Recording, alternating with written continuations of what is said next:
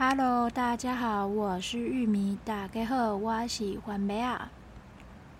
首先呢，我要先说一件事，就是呢，从我一个朋友那边收到回馈，他呢是透过听我的 Podcast 节目来了解我最近的生活状况，然后来关心我，嗯，很开心，但也好害羞。还有你这样的话，我就不能说你坏话了耶。好啦，你也没有坏话可以讲。最近身边的很多朋友啊，都进入了人生中的另外一个阶段啊、哦，有工作有工作。嗯，对，我依旧肥，还是没有工作。好的，既然都说到朋友，今天想分享的事情呢，当然也是跟我的朋友们有关啦。嗯，如果有在追踪我粉丝专业的人，一定知道我最近有上传了三张照片。那这三张照片刚好代表的也是三个故事，也很刚好，它是三种不一样的滋味：有甜点的甜，有果茶的酸，以及算主食吗？主食的咸。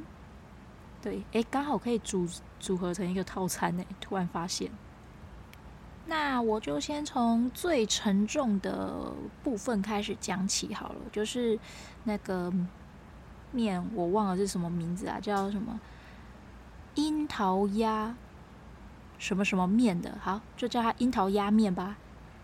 就樱桃鸭面呢，是因为我们跟一个高中同学道别。没错，人家说生离死别嘛，就是你们想的后者啦。嗯，那这碗面呢，是我们在跟他道别完之后，同学很久之间也都没见了嘛，很久没见了，那就借此机会也聚一聚这样子。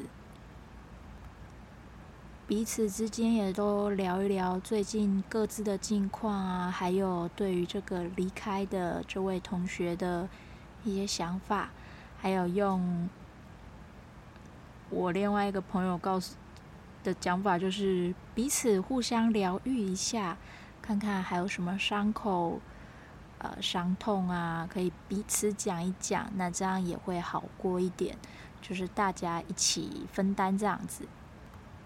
那的确是在聚餐之后，其中有几位同学就表示说，的确有聊过，跟大家一起聊一聊之后呢，觉得又比较好多了。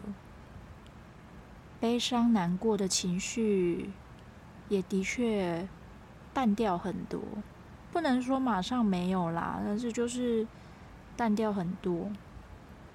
还有这个告知我们、通知大家的这位共同朋友呢，他是属于很热心的一位朋友，就是怎么讲？嗯，他跟每个人都很好，但是他不是流于表面的好，他是真真切切会花时间精力去关心身边每一个的朋友啦、家人等等都好。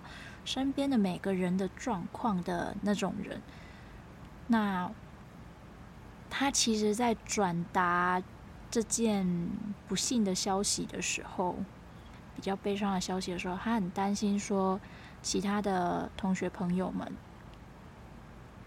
是不是没办法接受，或者会觉得很悲伤，可能情绪没办法消化等等的。就担心很多，那他自己也分享说，他自己也是花了两天的时间去消化这个情绪，这样子。那一天的状况是，大家基本上都还 OK，没有特别，也许是有部分消化完，那没有消化完的情绪，我们也到聚餐的时候，就是大家聊一聊，有讲出来，可能也都有好一些这样子。那其实后来我也跟我这个朋友讲说，我也是蛮担心他的。我就说，嗯，你对每个人都这么、这么、这么的用心，然后也都这么的深入的关心、投入感情，我很怕你说就是压太多情绪。只要有其他的身边的朋友啦，你我指的是他其他的朋友，不一定是我认识的，或者是共同的同学朋友什么之类的。只要他用心去关心的每个人，假设有个什么状况，他是不是每一次就要再受一次伤这样子？就是每一次都需要再疗愈一次这样子。我就问他说：“你这样会不会很累？还有你这样会不会把自己给压垮？”嗯，当然我也有跟他讲说：“你不要都只顾虑到，只想到说其他朋友同学听到这件事的反应。我觉得你可能也需要想想说自己会不会，因为你。”你真的用的感情都很深，会不会把自己情绪把自己反而也压垮了？反而你担心的其他的朋友啊、同学可能都没事，结果到最后是你自己有事，这样也不太好啦。对，因为这个是我这次也不能说是这次才发现的吧，就是。哦，我观察到，透过这一次之后，我观察到的一点，还有之前的其他事情，就是他家人的离离世之类的，他也是花了蛮久蛮久的时间。他说，其实他后来也才透露说，他很早的时候其实就有在准备，毕竟是长辈嘛，他其实早就有很早之前就已经开始有自己心理建设，做一些准备，包括他的。呃，硕论什么之类，就是相关的东西，他可能就做这方面的研究之类的。那之前其实也有聊到亲人过世这块，因为我之前啊、我的话就是比较亲的，就是我阿嬷过世。但我说实话，我并没有太多悲伤的情绪或什么之类的，我真的没有太大的感觉。我只觉得说，没有，先暂停一下，先不要讲我的情绪。那我那个朋友就问我说：“是不是你跟你阿嬷较无亲的关系，所以比较没有感觉？”我说。嗯，无，我嘛是我自细汉拢是阮阿嬷带大汉，虽然阮是阮爸母诶、三代同堂啦，啊，毋过我主要嘛是阮阮阿嬷带诶，嘿，所以你讲感情无亲吗？嗯，我觉得也不至于，但是我就不知道为什么，并没有特别难过或者是特别怎么样的感觉。再来就是我阿嬷那段期间，因为她已经算就是晚年的时候，诶，洗肾洗了好几年。那主要住院是也是大概就是，嗯，他要过世前的几年也常跑医院嘛。那我说老实话，我反而是他。嗯，我阿嬷就是我去医院看他的时候，那个时候我反而才会比较想要哭的感觉。我反而看到就是过世的时候，我反而没有那么多想哭的情绪。那就是看到阿嬷可能就是要洗肾，然后又要那时候到后面就是有住那个住到负压隔离病房之类的。我就觉得那时候我看到去看他的时候，还有就是有，诶、那个叫什么，接了一些管子呼吸的啊，或者是一些其他机器等等的啊，我就不太知道是什么。那因为我眼睛也不太好，所以我也不太敢说。我说通常都站船尾，或者是呃，大家告诉我哪里安全距离，哪里可以站，我就站哪边这样子。对，那真的最后，嗯、之前也有住过那个叫什么？诶，那个叫什么？那个那个重症，那个叫什么？咦，我突然忘记那个名字。对，大家想起来的话再说。呃，住那个是重症病房吗？还是什么？反正就是，诶，有一那个住那个病房是一群人，就感觉比较像是急诊室的那种感觉。它是呃有点半开放式的空间，它并没有说一个房间一个房间怎么样，好像也都是帘子跟帘子遮挡。那很多也都是重症患者，嗯、可能就时不时会听到有人离开的那个，或者是抢救的声音等等的那个地方。那个地方好像是有哦规定时间探视的哦。当然那个是疫情前了，因为我阿嬷过世的时候刚好是还没有遇到疫情，所以我某部分来讲我也觉得蛮庆幸的。不然老人家又要这样，安尼无阿嬷不是办法，安尼拖。这无嘛嘛可怜安尼，所以我感觉，嗯，我的长辈们就是阿嬷、阿个外公、外妈，其实行了拢算是孙吧。但是如果以我外公，哎，虽然这个有点扯，外公来讲的话，呃，在告别式的时候，因为他是。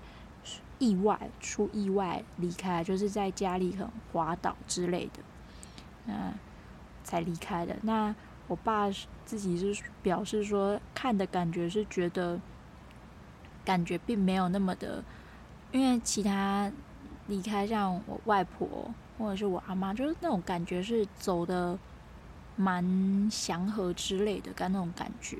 嗯，他说我外公就比较没有那种感觉，这样子。好，这是题外话啦。逝去的人，我会希望他们真的能走好。再来就是，我之前刚好前一阵子也有看到，哎，我忘了是文章还是影片，就是有讲到这一块，就是说为什么人们不能把死亡看作是一种新生？他就拿了细胞做比喻。怎么说呢？他说每天是不是都有细胞死去？那也会有新的细胞产生。可是你新的细胞呢，会带着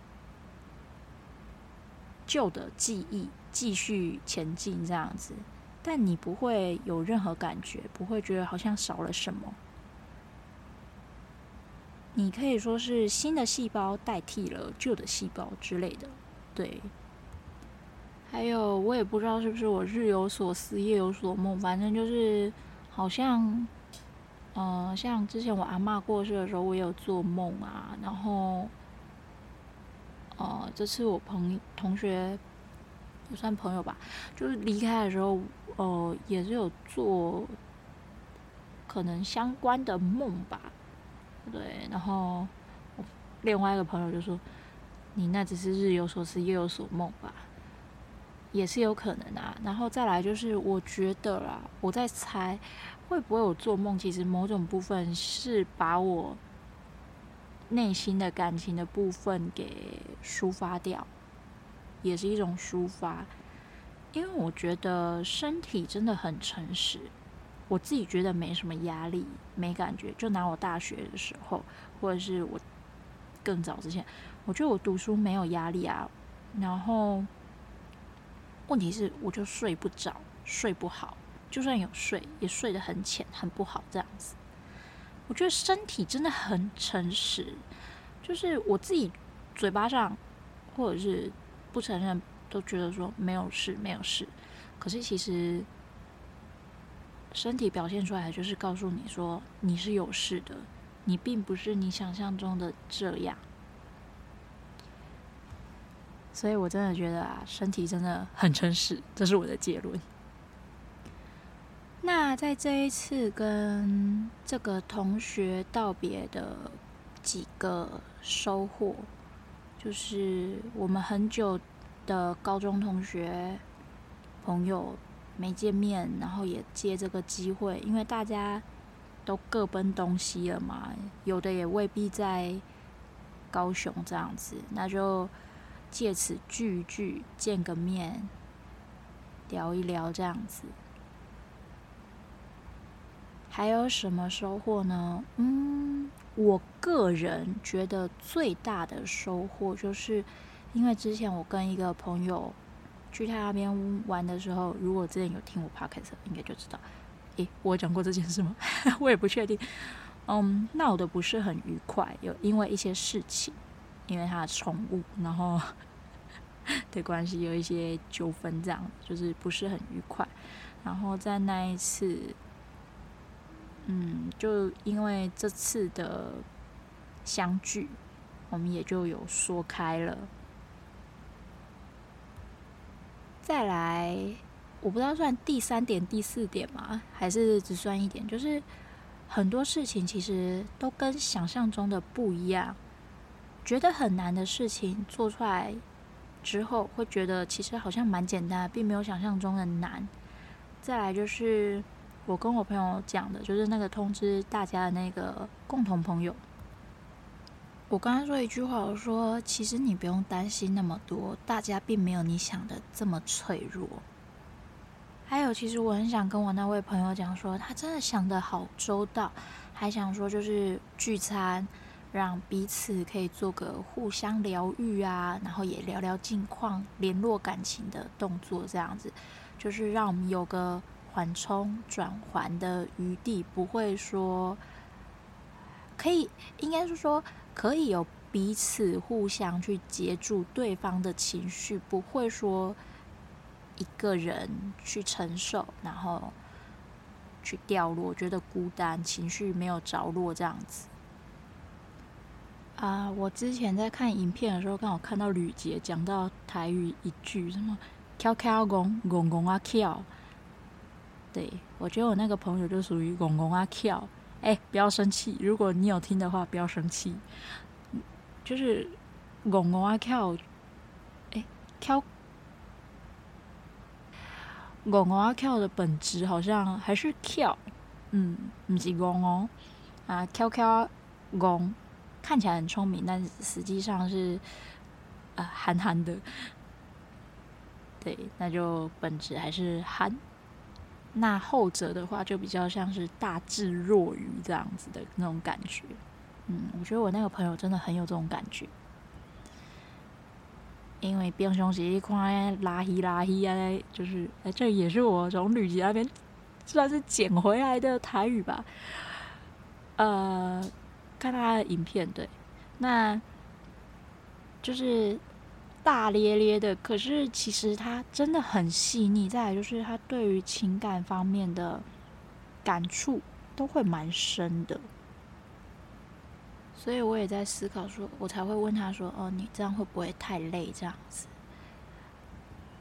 那这次聚餐当中呢，其实再来就讲到那壶茶，有一点跟那一壶茶有一点点关系。其实就有聊到一个内容。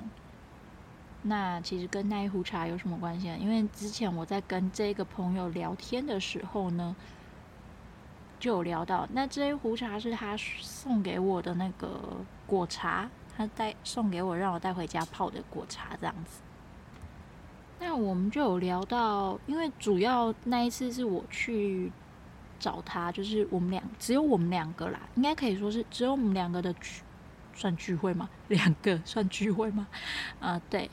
就是相约这样子，然后我们就聊聊天，聊聊彼此的近况之类的。因为他说他有看到我的呃动态啦，感觉好像最近状况不是那么的 OK。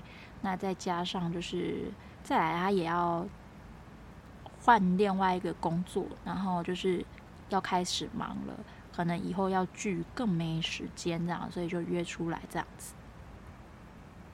那我们在聊天的过程当中，我们就有聊到说，是不是因为我们呃，我们这一群同学朋友，对于自己的容错率是不是有点低？因为我发现，就是我们发现讨论起来，就是身边的共同的朋友或同学啊，好像蛮多都有忧郁倾向之类的。那再来就是家里。保护得太好，我老实说，我真的必须得讲，我虽然很嫌弃我家，但是，嗯，在某部分来讲，真的是也给我保护的蛮好的。所以，我高中的时候很天啊，虽然我不敢保证我现在是不是没有不天了这样子，对，但是我真的要讲的是，呃。家里保护的很好，那再就是可能大家也都前面几十年都是顺风顺水，可以说是人生胜利组吧。然后到了高中或大学，可能就不是了。你优秀，有人比你更优秀，所以那在学校里面好像也就还好。就你认真一点，或者是怎么样，其他地方可能也会有成就感。社团啦，不一定在课业，社团啊，或其他活动，也可以达到成就感的部分。那出社会之后，就真的是血淋淋的，自己一个人要去面对一切。那。有的人可能是在高中、国中，呃，高中、大学学习阶段，可能就已经有经历过挫折，已经有接受过这个部分了，所以出社会可能也就比较 OK 一点。那如果没有接受过这方面的挫折，一一路都是很顺遂的，然后成绩也都优异这样子，那可能出社会之后就更容易。产生挫折等等的，然后加上其实我们这一代其实的教育也还是以读书为重啦，而且加上又高雄嘛，我并没有什么意思。对，嗯，是呃，我们这一代的关系在就是地方有差，然后上一辈可能就会给予我们这种，嗯。唯有读书高的那种感觉，还是会灌输我们这种理念。那大家就是读书、读书、读书。那也许你上了大学，并不是你想要的科系啊、学校等等的，都不是你的兴趣。可是又没办法，出来之后你也不太想做这方面，那怎么办？对啊，那很多人可能就跟着大学里面大家的大部队的脚步。哎，有人去找工作，或者是怎么样？那有的人考研究所，既然我不知道我要做什么，很多人会选择跟着大家一样，选择继续念上去研究所。可是明明自己就不喜欢这个，但也不知道做什么，于是乎就跟着大家一起前进，念研究所。那研究所念完了怎么办？总是要出社会嘛。好啦，就算让你继续读博，你总有一天是要出社会的嘛。对啊，那出社会就一定会遇到一些问题，或者是说挫折也好。所以我那个，我跟我那个朋友就在讨论说，嗯，他后来他也从事的是刚好有接触到教育相关的，对，那他就说，嗯，现在。的学生有一门课叫做生命教育，然后我就一脸疑惑，我问他说：“生命教育是在教什么的？”生命教育，我就很直觉问他说：“生命教育是在教如何做生老病死，还有就是如何正确的分手啦，等等这些离别分手。”简单的说，就是如何处理生离死别，还有其他相关的一些情绪吗？是这些吗？我就很直觉的想到，也举这样算是举例嘛，就这样问。他就想了一想，他就说：“嗯，对，有这部分没错。那他更多的其实是在教哲学方面。”啊，我就一脸问号了。哲学？哈，这跟哲学有什么关系？他说要让学生去思考，当他遇到问题时，开始可以去思考，说我应该怎么办。那还有就是，我遇到这问题了，嗯，要怎么去处理啊？或者是就是，呃，比较偏向说哲学，可能好吧，我自己也不是那么理解。但他讲说，就是让大家让学生自己去思考该怎么办，那之类的，就是去思考这件问题对于他自己的影响等等的其他相关性的问题。是很重要的，就是要让他们懂得如何去思考。我就哦，了解了解，诶，大概吧，其实也没有很了解。然后呢，因为像我哥也是算蛮优秀，那我自己老实说，我应该是算翘翘工迄种诶，看起来翘，啊，毋过我其实嘛是正工，我自己觉得啦。从小到大，我接收到很多老师啊、长辈啊等等的，都会说你其实很聪明，只不过你不学而已。我就想说，我是看起来聪明，但是我真的对学习就不行吗？啊、然后扯回来讲一件事，也不算扯回来，我不知道这是扯远还是扯回来。我就跟我那个朋友聊到说，嗯，我之前自己一个人上台北去看表演，呃，你们应该都知道是哪一出了哈。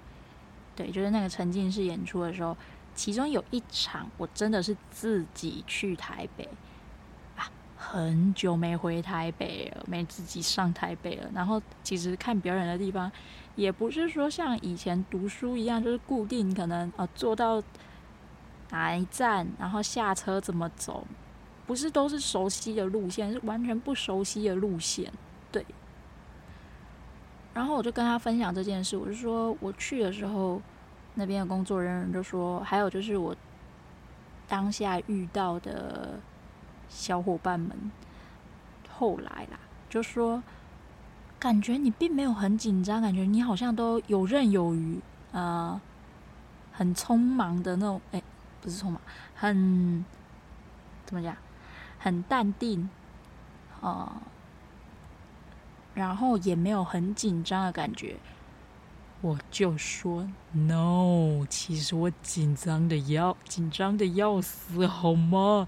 只不过我越紧张，外面是看不出来，我表情上不会有任何变化的，我就不太会表现出来，但是。可能看我一些小动作，大概就看得出来了。对，我就说，其实我是很紧张的，嗯，但是大家看不出来，啊，这也是我困扰一点，因为不管是我的外形外观或怎么样，其实我，哎，人家都看不出来我是视障，除非我拿了手杖。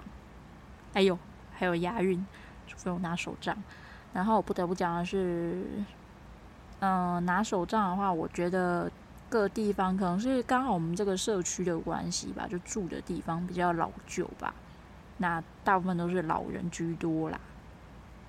然后我不是有一次就是，呃，我妈他们需要换东西，那那时候家里又没，就是我哥也不愿意出门嘛，那我就自己拿着手杖出门，啊，又撑着雨伞，哎，对，下大雨，没错，超不方便的，撑。我最讨厌雨天，然后又要拿手杖。哦，我指的是我从台北回高雄，或者是从高雄回台北的时候，嗯。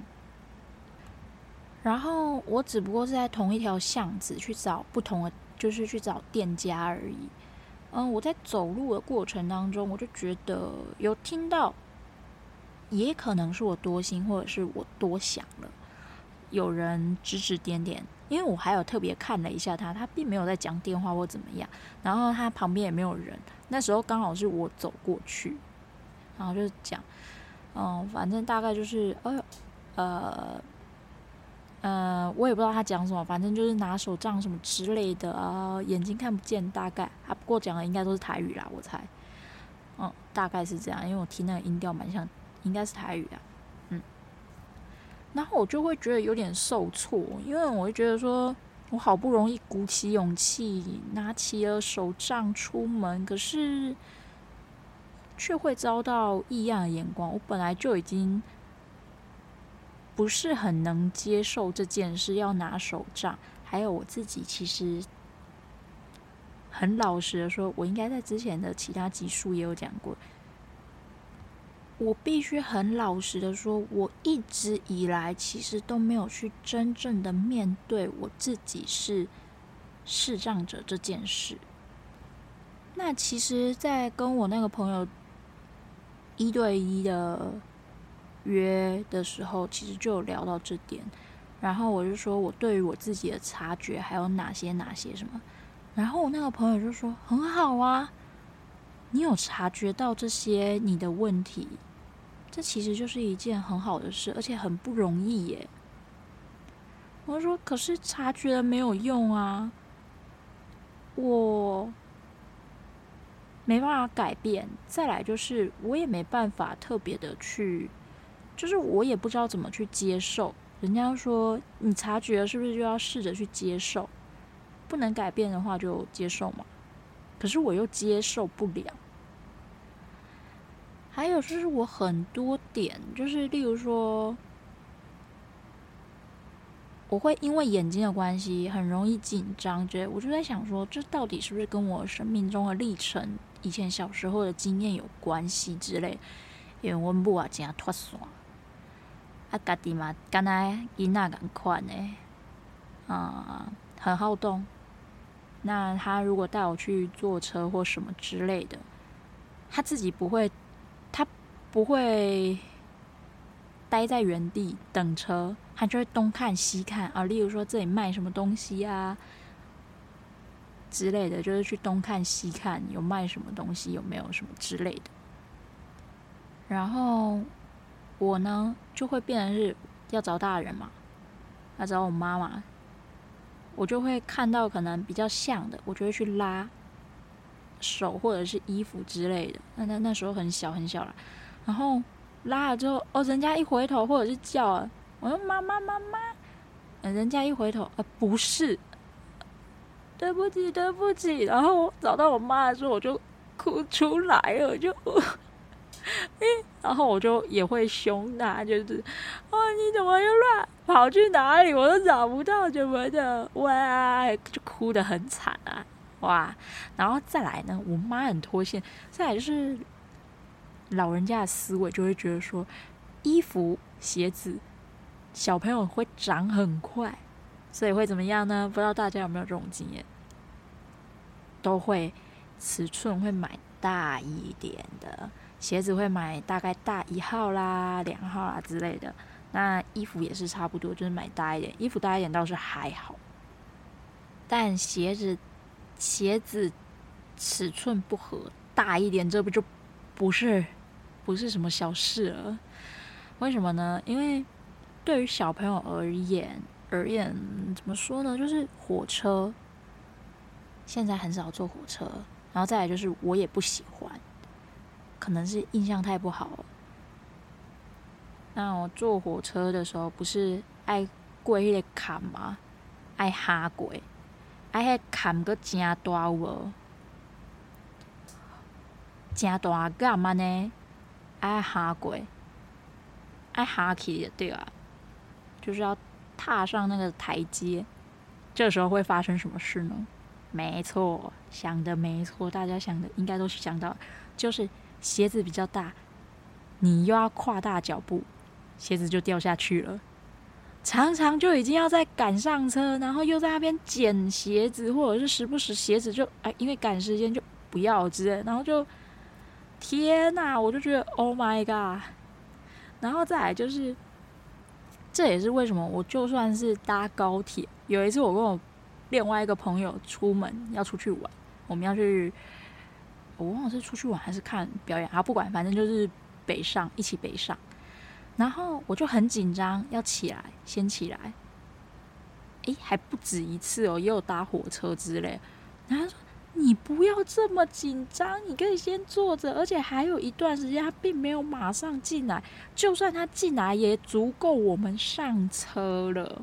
我而且有人带你，我会带你上车，我会不会把你丢掉？”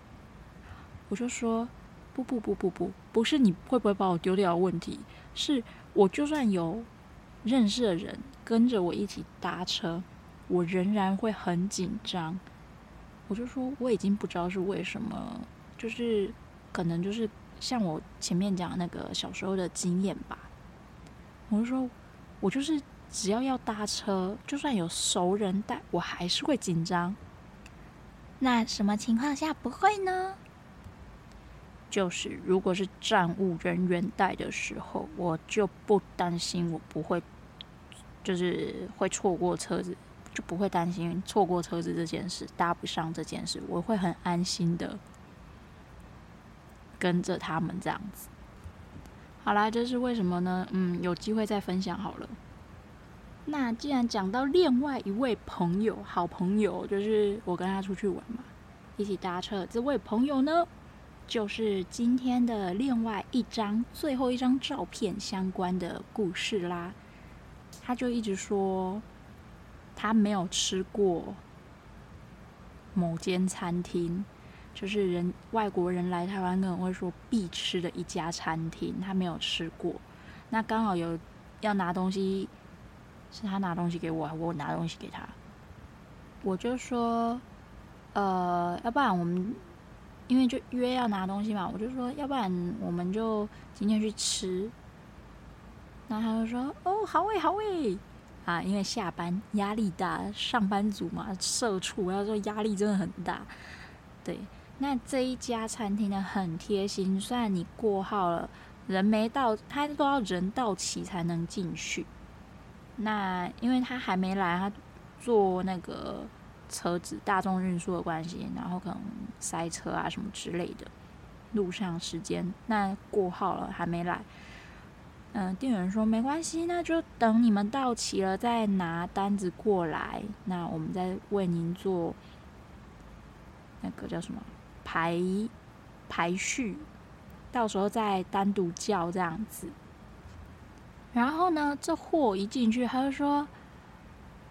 我本来是想说不要点太多，因为晚餐我现在的习惯是吃的很少。再来就是我晚上不习，现在已经不太习惯吃那么油。再来就是肉我也吃的比较少，晚餐我就尽量简单，然后清淡，少肉少油。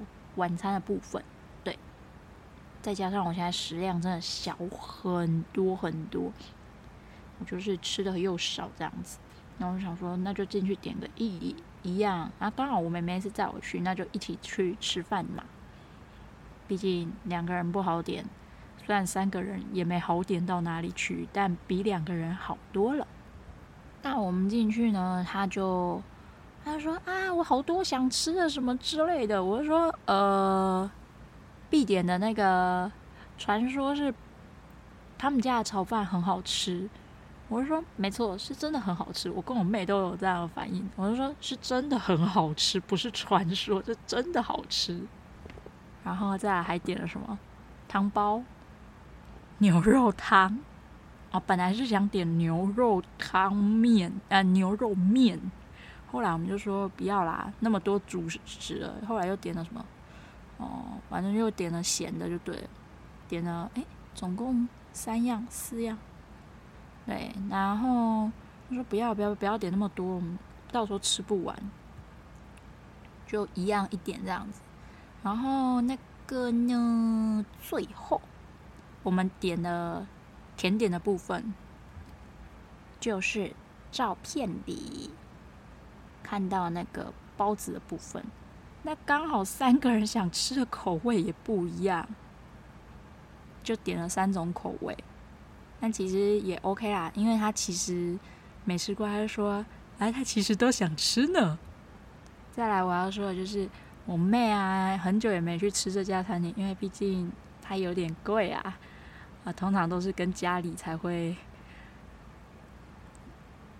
去吃，这样就是有别人买单的时候才会去吃，自己买单的时候不会去吃。嗯，我发现啊，朋友跟我妹表现出来吃到那个食物之开心的嘞。他说好幸福，好开心。我就想说，嗯，有这么严重吗？呃，好吧，我现在对食物好像还好。所以啊，以前说约我吃饭就可以把我约出门的，现在可能很难哦，因为我现在对食物也提不太起兴趣。那跟前一位朋友呢，他就说，会不会是心理因心理影响生理？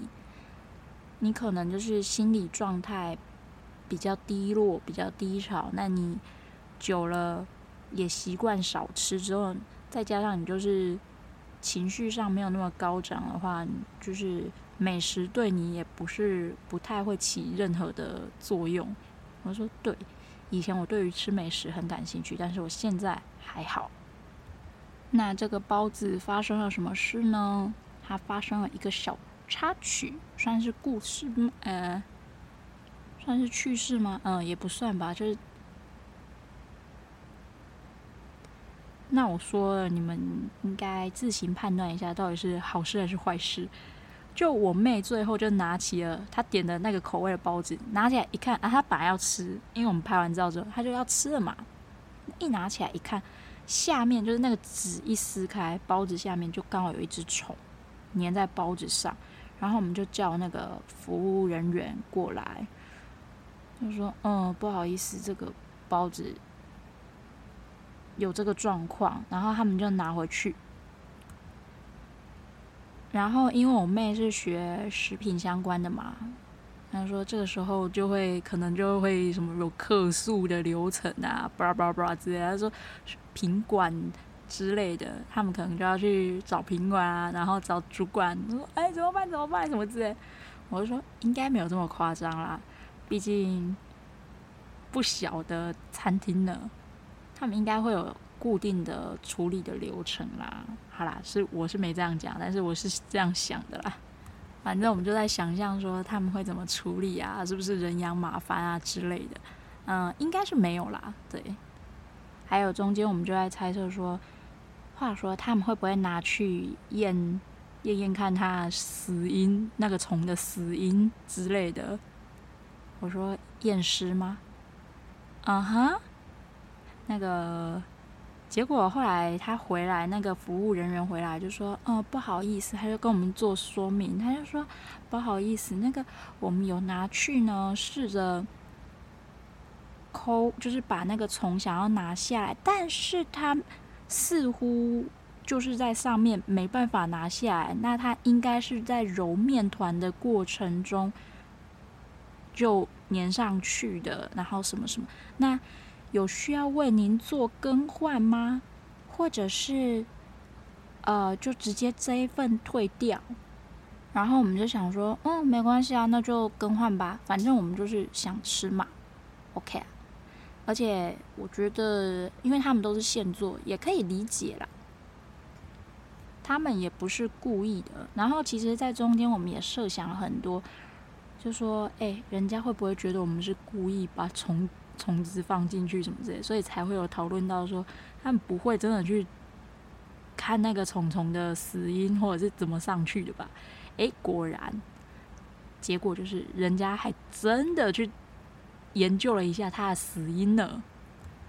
那后来我们又有在讨论说，其实做食品的品管真的很不容易，因为到最后，你最后一刹那掉下去什么东西，你根本可能也不知道，前面检查都没有问题，那可能有虫子啊或什么之类，最后才掉进去的，你也不知道啊。店家、厂商他们也不想要有这种状况发生，那。身为顾客的我们，当然也更不想要这种事情发生，因为那种感觉并不是太好受。然后我们也聊到说，也太巧了吧，就在拿起来包子外面，还不是里面，它居然是在表面表皮的地方。我们就在那边笑，就觉得蛮好笑。然后再来就是，我觉得他们的处理态度并不会让你觉得不舒服。这时候我就产生一个疑问：那假设今天是，嗯、有人刻意的要啊，大家都懂的啊，就是刻意的放虫子之类的，放异物进去的话，他们会怎么处理呢？嗯，这个是我比较好奇的。还有，我们事后再分析说，他们会拿虫虫怎么粘上去的一些原因啊，再分析。我们分析，我们就是想说，他们会去做检验，做，诶，怎么讲？分析的原因可能是也怕说是是不是顾客故意栽赃，就是人家是来故意栽赃陷害之类的。嗯，我们就猜。我们有换角度，站在他们的角度想了一下，对，整体的态度都很好，不会让你觉得不舒服。我就说，呃，因为我们那时候本来就想在思考说，还没有进去确定要进去吃还是外带的时候，我说，你既然都来了，也可以体验一下他们的服务。就是在他说内用跟外带有什么差别？我说。装的器具不一样，再来少一层服务费，那再来就是真的，人家服务费并不是白收的，你可以体验一下他们的服务。嗯哼，就是这样，我就跟我朋友这样讲。然后我朋友呢表示说，等那个服务员、服务人员走了之后，他就问我说，他刚才到底说了什么？还有点餐的时候，他也问说他到底说了什么什么什么之类，就常常就一直在问这句。我就说：“Hello，这里虽然很吵，但是也没有吵到听不清楚人家讲什么吧？”他说：“没有啊，就讲话声音好好听，我完全就只听见有人在讲话，但是我不知道他讲了什么内容。”好的，很成功，因为我知道他们有请那个声音的训练。员工部分就是他们的讲话，所以，呃，不否认他们的讲话会真的会让你觉得感到愉悦、好听。对，我真的要吐槽一下我那个朋友，真的是够了。你听到好听的声音，虽然我自己也会啊，但是没有他这么严重。他听到好听的声音，整个我就说回来，那个不要再花痴了。我是没这样直接讲，但是他的呈现状态就大概是这样，嗯，对，如痴如醉啊。这里的结论呢，就是好吃的食物真的可以让人感觉到幸福以及愉悦。那我顺带一提哦，讲回前面的那个面的部分，好油啊，看起来很清淡，对不对？但很油。我真的觉得，诶、还是要看一下网络的推荐，因为大家推荐他们家的是饭，然后我就想说，可是我想吃面，我就还是点了面，点了之后我就觉得我后悔了，真的是还是要乖乖听大家的意见啊。不过你自己点过之后也才知道，哦，到底问题出在哪里啊？嗯，我就真的是把它一餐当两餐吃了。在这个我在大学的时候也是这样，但是我现在更严重，我是一个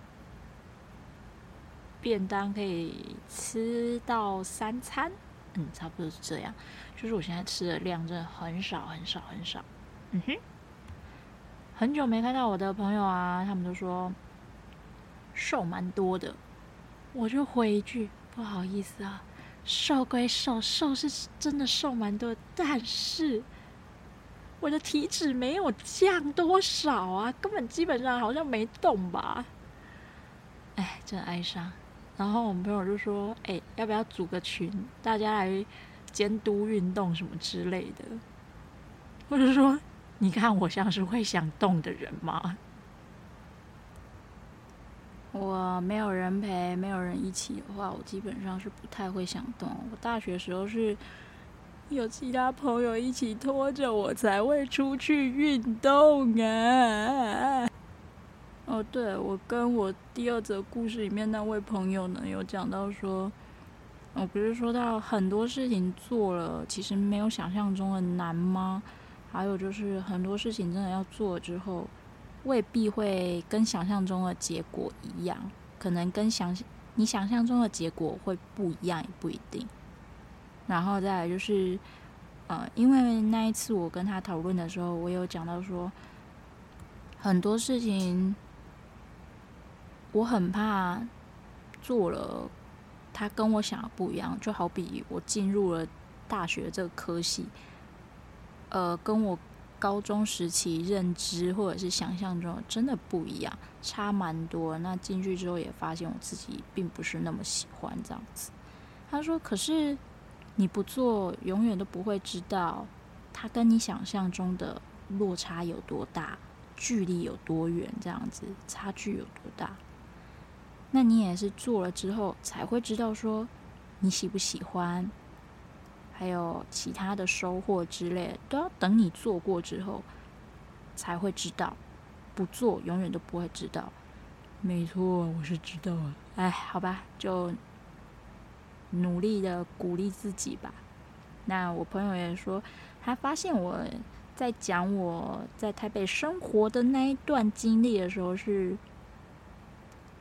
诶，开心的、自信的，他就给了我一个给了我一个建议，说，其实你可以复制你成功的经历啊。这个部分我在其他地方也有听到啦。